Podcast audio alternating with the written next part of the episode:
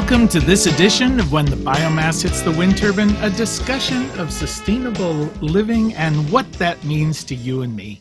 I'm Jay Warmke. And I'm Annie Warmke. That indeed you are. And today we're going to talk about conducting home funerals and natural barriers, and we're barriers, burials. Well, that might be uh-huh. there are, I'm sure there are barriers to burials, but um, with with Donna Baker, and she is the founder of the Columbus Community Deathcare. She's an INELDA trained death doula, a home funeral guide, a death educator, and wise uh, with everything associated with death, no doubt. So, welcome, welcome, Donna. Hello. Good morning. All right. Good morning. So, so we're really talking about. Of course, we focus a lot on sustainability here, and and I guess there's nothing more sustainable than death, really. So, so let's um, let's talk about how. Oh my word, we're on a roll this morning. Yeah, well, it, it it just sort of seems to me as somebody with with only a passing acquaintance with this um that that with the death or funerals well both and okay. and that the funeral industry like a lot of our systems has become corporatized um anesthetized you know all of these other things taking it outside of the realm of sustainable and natural so my guess, and you can correct me if I'm wrong, is that you're you're kind of trying to push back in the other direction. Is is that a fair assessment? Yeah, that's it. That's it exactly. And of course, it's not just me. There's a lot of folks who are doing this um, this sort of community death care work. Um, you know, death doulas and death educators are part of it, but there's also um, a group of a growing group of folks I've I've been working with down in Athens um, we call ourselves the Southeast Ohio Natural Burial Working Group. We're still a working group, um, but we're looking for some property down um, around the Chauncey area to start a natural burial ground. So, you know, it's it's there's lots of us, and it's it's uh, it's a growing movement, which is very exciting. But yeah, you know, I think what what we're really talking about is, um, you know, there are plenty of us who are caring for the earth uh, as we're living we care for the earth every day and we do things um, we practice sustainable living practices. And so why not um, you know push that into into our dying and into our death? So finding ways to care for the earth um, as we as we are as we when we die and really even more than just caring for but giving back to the earth by um, using our bodies as uh, a source of energy, putting our bodies back into the earth in a natural way so that we can become soil again. One of the things that occurs to me is really it's more than sustainability, it's resi- it's resiliency and mm-hmm. the idea that we could be in charge of our own death, but also the idea of of honoring that of honoring that death um, with a home funeral and maybe you could walk us through a little bit about what it takes to have a home funeral and then what it would look like if we were going to access uh, a green burial. Sure. Yeah, you know, you know, when we talk about um, natural burial, it's a little more um, palatable, I think, for folks to just talk about the the practicalities of of burial. It's something we're sort of used, sort of, you know, used to talking about. We talk about pre-planning and burial plots and stuff like that. But you're right to get there we have to take a step back and we have to talk about the dying you know and, and what it takes to get to get ourselves and get each other to a natural burial ground. Um, that oftentimes starts with a home funeral. And a home funeral is um, a practice that involves caring for our our dying um, at home. And if they, if our loved ones don't die at home, it involves moving them home after they've after they've transitioned, which is perfectly legal, and so it's a right that we all have. Um, caring for our dying, um, having a, a service for them at home, and if you don't have a home that's conducive to something like that, um, borrowing a space, um, you know, renting a yoga studio or um, using a, a church, um, you know, a room in a church. Uh, we don't all have a, a, house that's large enough to, to do something like have a home viewing, but even if you don't, there are lots of, of alternatives to, to finding good spaces to do that.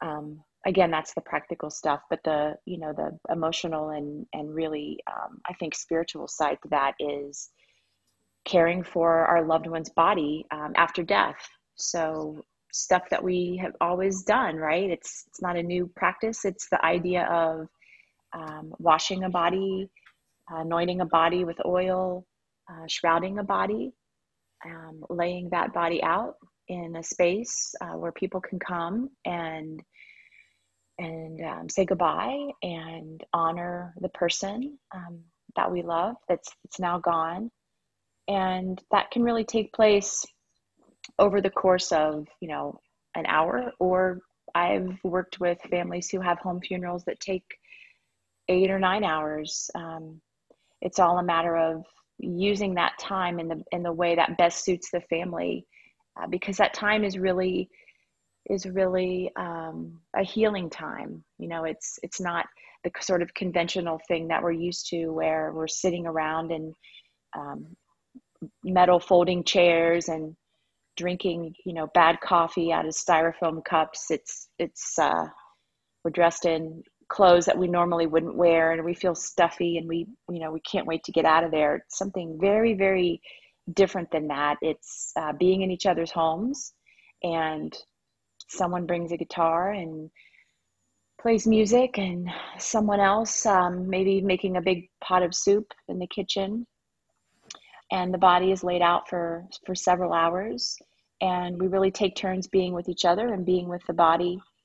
Um, so it's you know I, I say all that because i think it's it's helps to really imagine what it is that we're talking about when we say um, a home funeral because most of us have this very conventional idea of what a funeral looks like in our minds. And it's can be very um, it's very different than that. It can be simplified and minimalist and very and beautiful. affordable affordable. yeah and affordable yeah. Well, what kind of um, barriers are there to this, Donna? Because you know, I can just assume when people think about bringing uh, bringing a dead body into your home, there's going to be all sorts of health and safety issues that people are going to jump up and down about, even though it is a very natural situation. Mm-hmm. But but what kind of restrictions does the government or or our society put in put in place?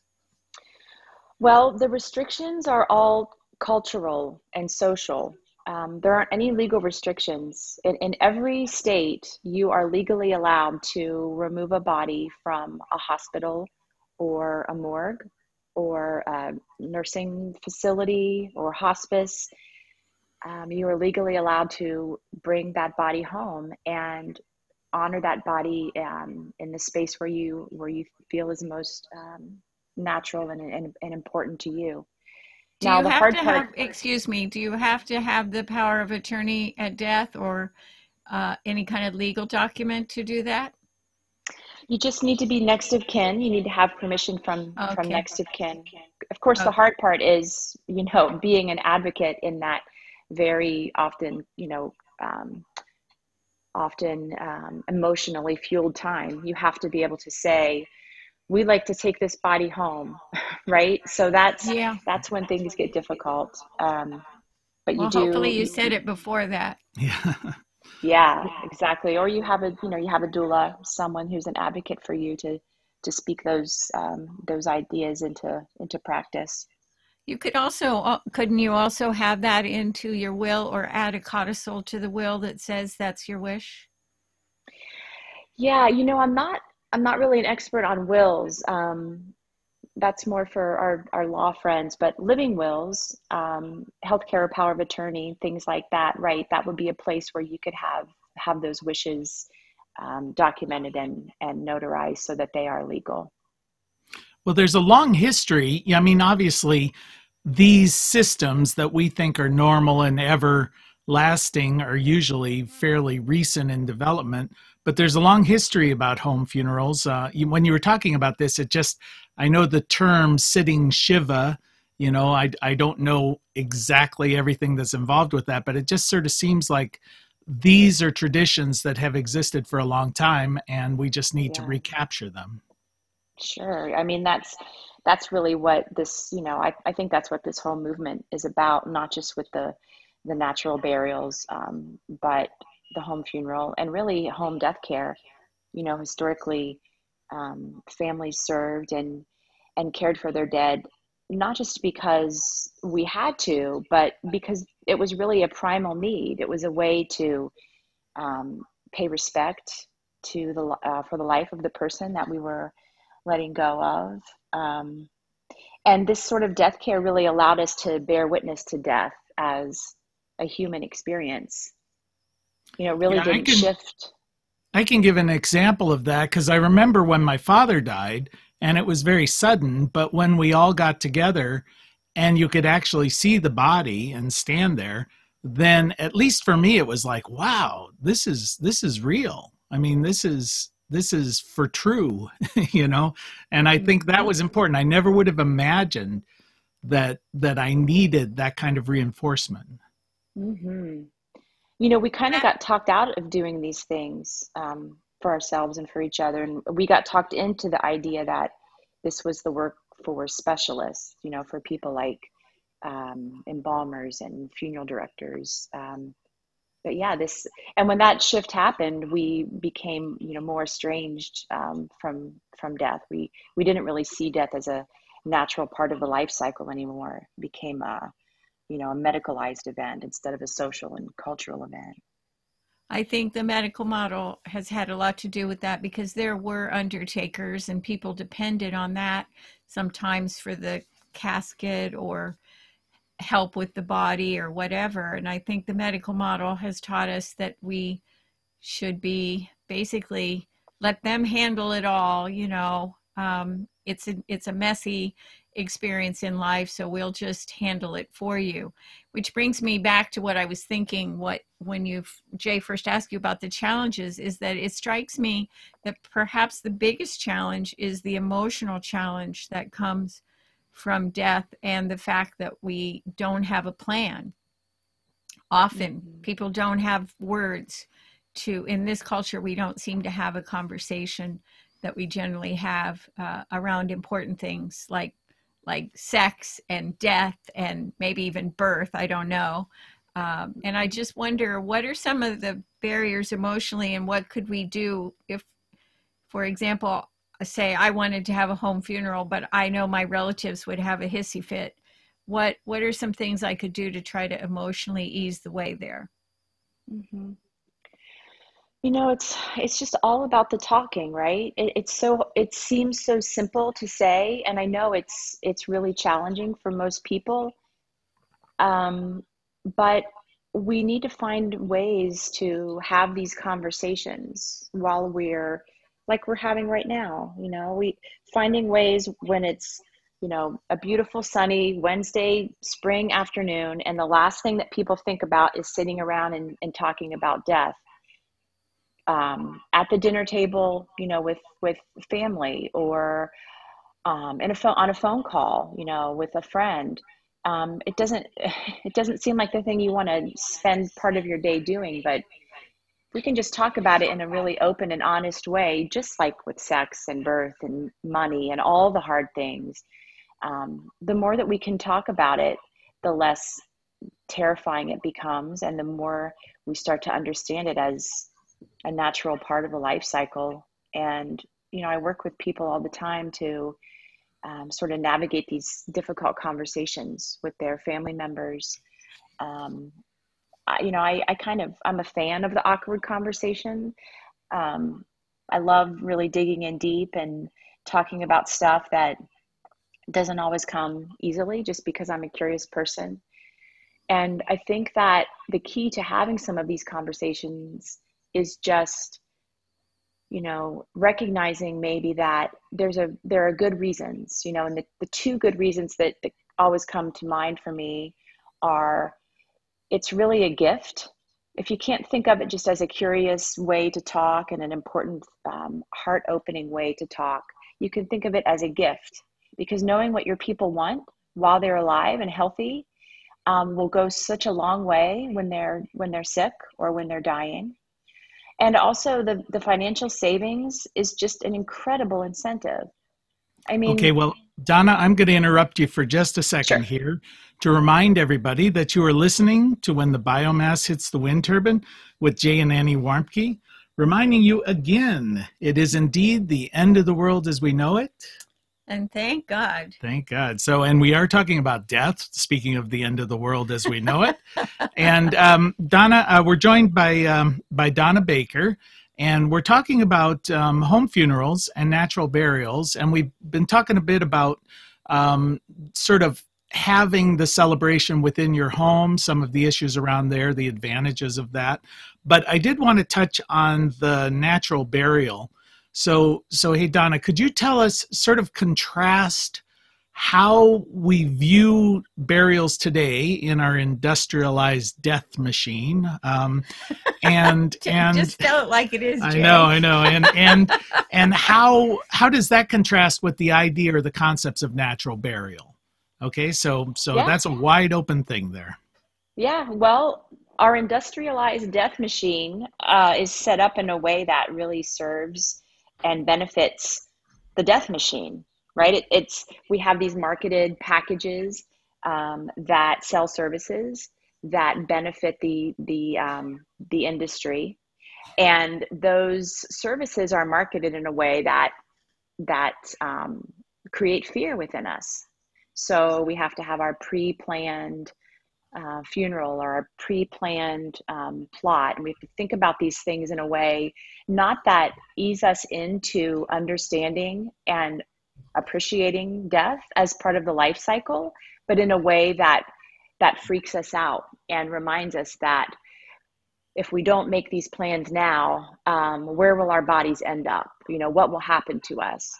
Um, you know we every time i i hear about a gofundme set up for a family that's trying to raise money to cover funeral expenses. I just, I feel ill.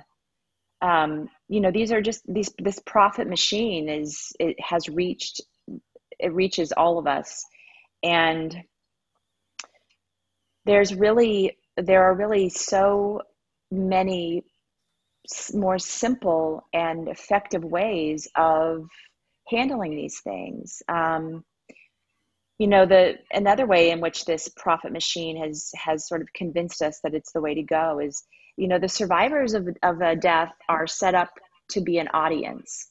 You know we we um, we see the body the body's quickly re- removed from us it's taken off somewhere where the experts handle it and we're not even invited to see the body again until after some careful cosmetic preparation right the body's been dressed and made up and the hair's been done and then we're invited back to see the body after it's been embalmed and we say things like you know this person looks So good. Yeah. She looks so good. Mhm. She's asleep Right? with her glasses on. Well, I can Yeah. tell you that that Yeah.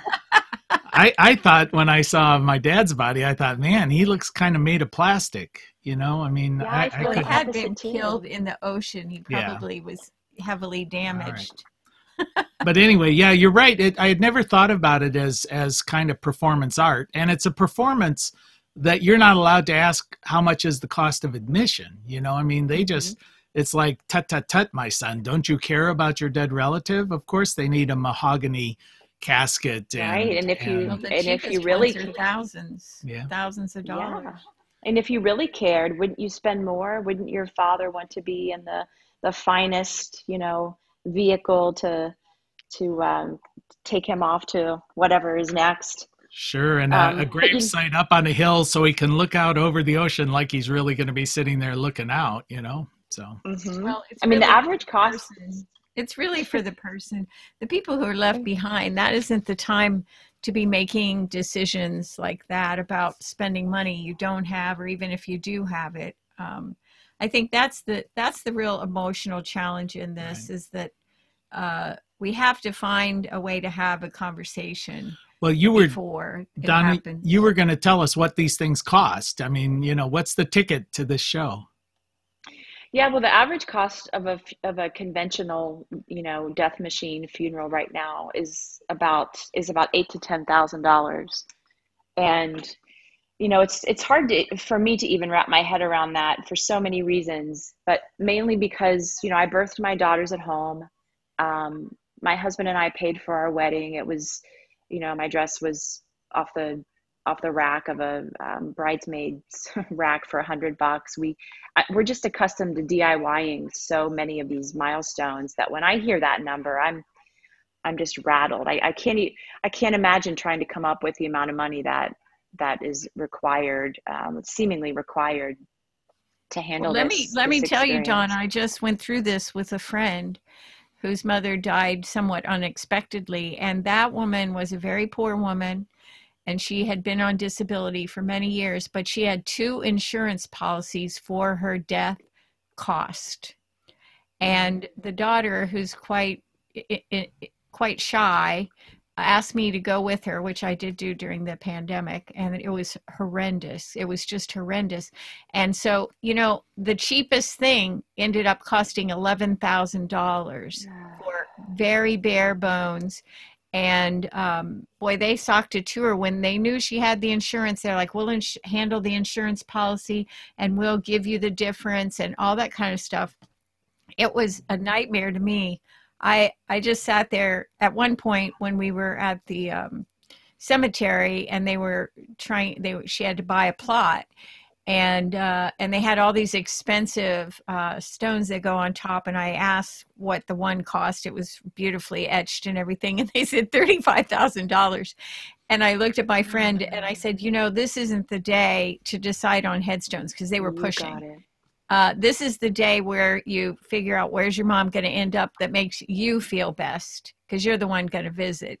And she did listen to me. Even then, it cost, I don't know, $3,000 for a little square thing. So yeah. uh, it was just unbelievable to me. And I just thought, well, if people really knew how this worked, wouldn't they, wouldn't a lot of people uh, make a different choice if they had education? Well, in contrast, Donna, you're working on a, a natural burial site you said down in Athens County, and um, how would that work? How would that be different? I mean, if I had a loved one who passed away, or I did, and somebody wants to stick me down there, how how does that process work? Yeah, and what's it cost?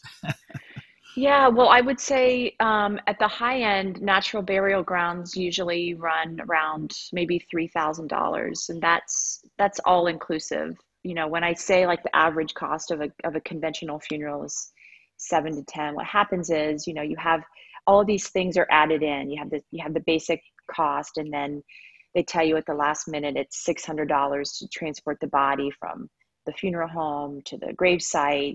And then, um, you know, if the family wants to view the body, it's an extra $2,000. And then, like you said, the headstone comes from somewhere else and that's another you know five to thirty thousand dollars.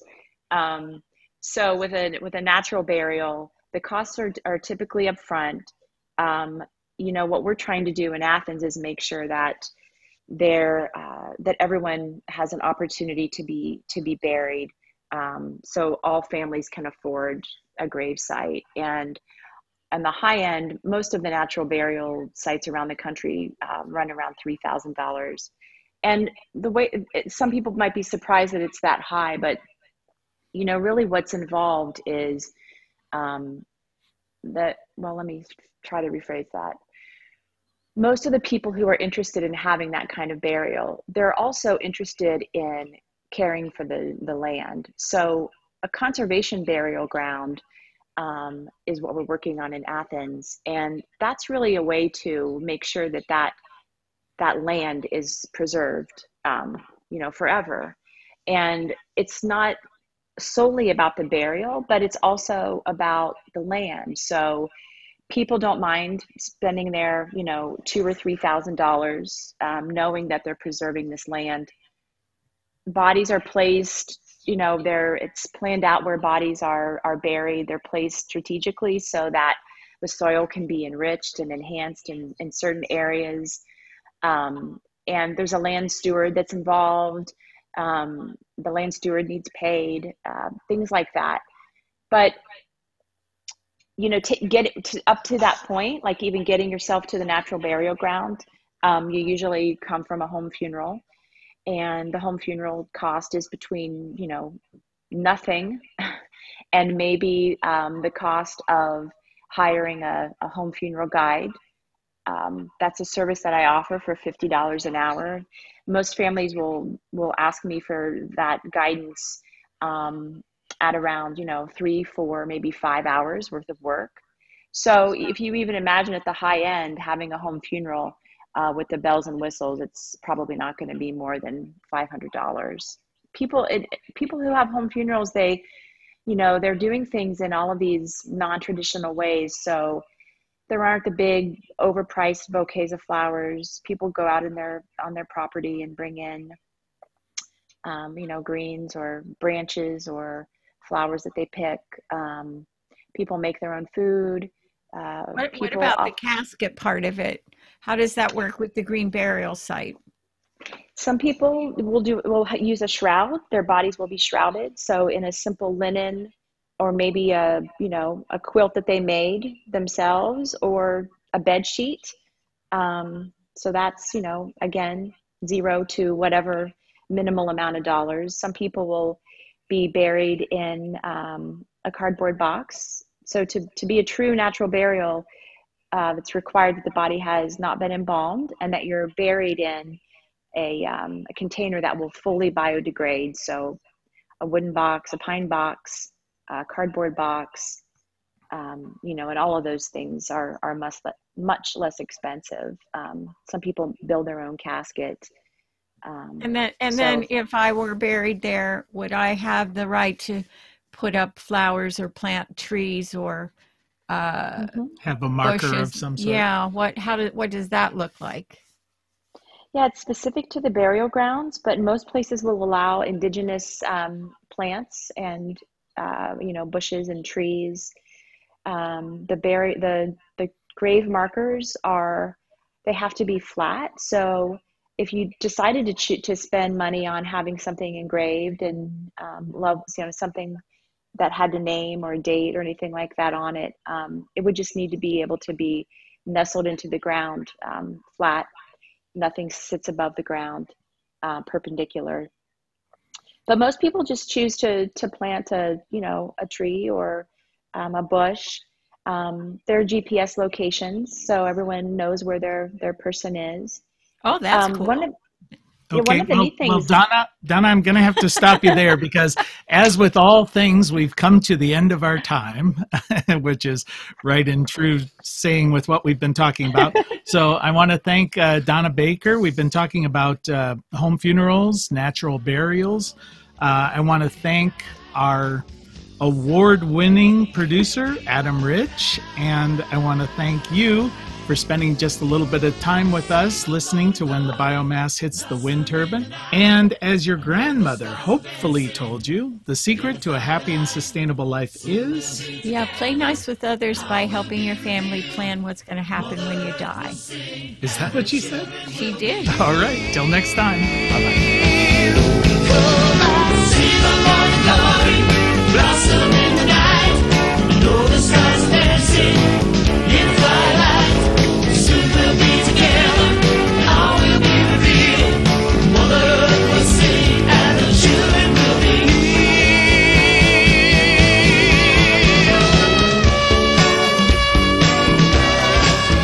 You can find more information on living sustainably in our unsustainable world at bluerockstation.com.